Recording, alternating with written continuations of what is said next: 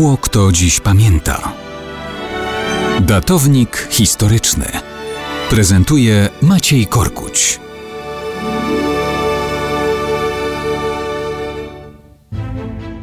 Mało kto dziś pamięta, że dokładnie 110 lat temu, 26 września 1908 roku, na stacji Bezdany został napadnięty pociąg pocztowy wiozący 200 tysięcy rubli.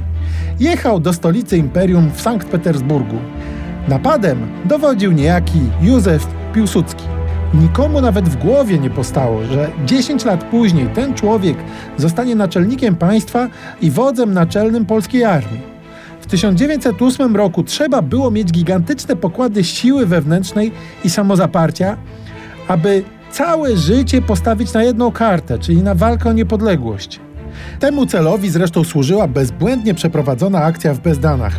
Wszystkie fundusze przekazano na działalność polskich organizacji niepodległościowych i na wsparcie dla represjonowanych i ich rodzin. Wśród bojowców PPS, którzy napadli na pociąg, oprócz Piłsudskiego, który dowodził, było jeszcze trzech późniejszych premierów Rzeczypospolitej: Walery Sławek, Aleksander Prystor i Tomasz Arciszewski. Najpierw obezwładniono obsługę stacji, odcinając jej łączność ze światem.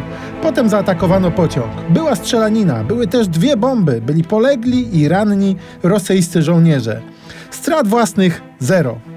To, że później była I wojna światowa i Polska odzyskała niepodległość, a Piłsudski został głową państwa i pierwszym marszałkiem Polski, nadało opowieści o bezdanach zupełnie nowy wymiar. Bo inaczej się patrzy na wydarzenia, kiedy wiadomo, co było potem. Piłsudski w latach wojny uparcie stawiał na niepodległość, tworzył polskie oddziały, a w roku 1918 stał się niekwestionowanym autorytetem, który połączył różne zwaśnione strony sporów politycznych. Hmm, a pomyślcie Państwo, kim byłby w naszej pamięci Józef Piłsudski, gdyby pod Bezdanami dosięgła go jedna ze śmiercionośnych kul rosyjskich żołnierzy?